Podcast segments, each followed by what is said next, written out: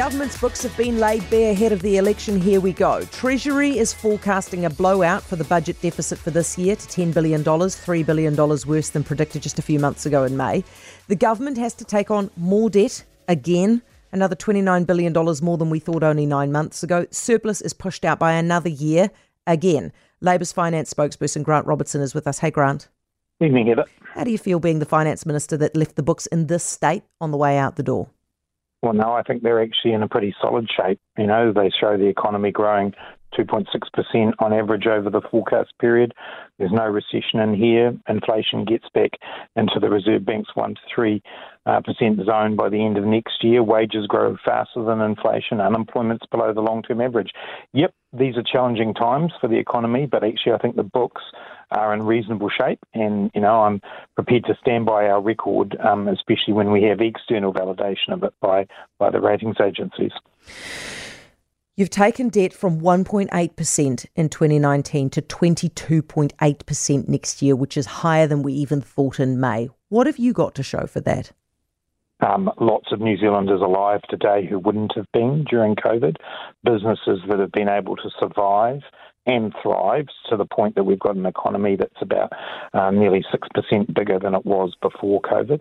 The kids that we've lifted out of poverty, the apprentices that we've cha- trained.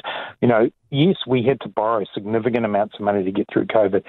Most political parties supported us doing that. In the case of the National Party, they asked us to do more of it.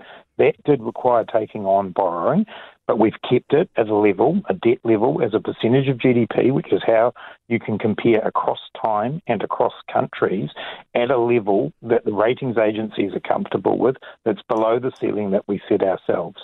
Do we want to see it come down? Yes, absolutely, we do, but we can't shy away from the fact that we had to do that level of borrowing. Okay. If, if, if COVID's the reason, then why are you still blowing your own spending caps two years afterwards? There's a host of reasons for why we need to spend more money at the moment. Bear What- in mind what? in the budget, I'll just say, bear in mind in the budget, we have 79% of the new spending in the budget is cost pressures, and that is caused by the need to meet the pressures that inflation's put on our budget as much as it's put it on household budgets. If people don't want to spend that money, that means we don't pay the nurses the extra money that we've paid them for their wages, and they will leave and they will go to other countries. So there's a lot Grant, of we get in there that are unavoidable, Heather. I mean, get, getting you to, to pay the nurses properly is is an enormous.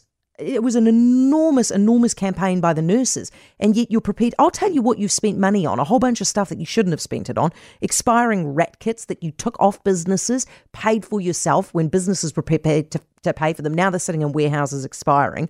Cameras on fishing boats, provincial growth fund, which was just a slush fund for New Zealand first, painting marae when the iwi were wealthy enough to paint them themselves, fees free for university students who were going to go to university anyway, and now you're just continuing with this nonsense by prepare, by by promising to take GST off fruit and veggies. You don't have to spend like this, do you?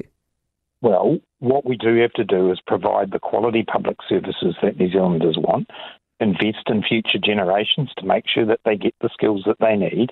And what we've come up with is a balanced program that keeps our fiscal indicators in the state that the likes of Moody's and Standards and Poor's and Fitch say, yep, we think that's okay. They're they always that say that okay. economies aren't fine until the economies aren't fine anymore. They're not great predictors of what happens. You know that.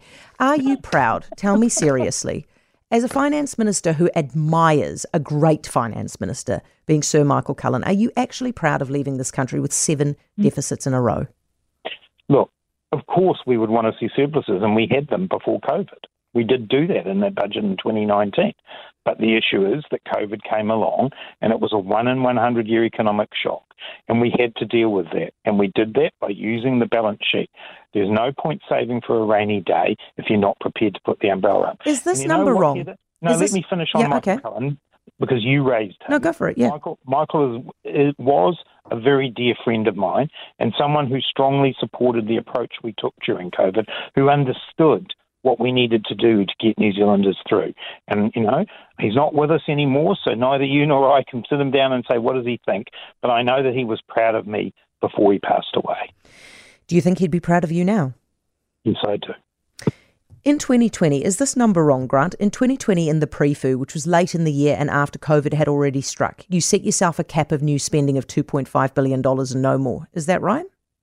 No, I don't have that exact number, but it'll be around about that. Yep. The next year, you blew it $3.8 billion. Is that right?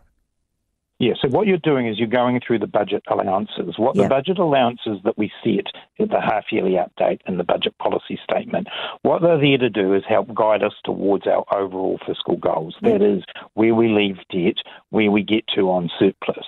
And we've been able in those budgets to tweak those and those allowances and still meet our fiscal goals. What we're now facing is a situation where we do need to make sure we go through and keep that spending down to a low level to meet the goals that Okay. we've got.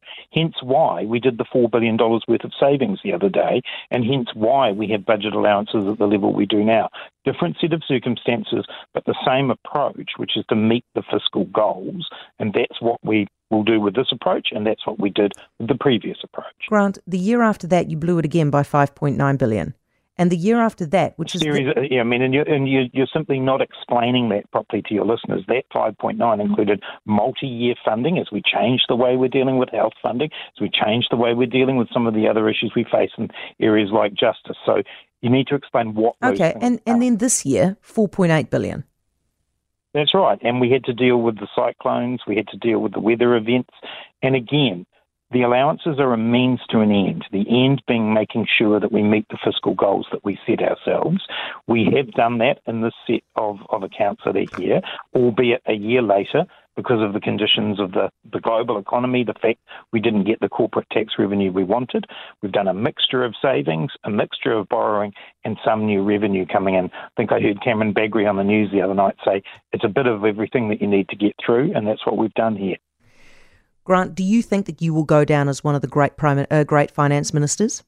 Not for me to judge, Heather. I'm I'm helped shepherd New Zealand through a very difficult time, working with businesses, working with New Zealanders to get us through COVID. Um, I'm proud of the things we've achieved, but other people get to judge that. Okay. Grant, thank you for your time. Appreciate it as always. Grant Robertson, Labour's finance spokesperson. For more from Heather du Plessis-Allen Drive, listen live to Newstalk ZB from 4 p.m. weekdays or follow the podcast on iHeartRadio.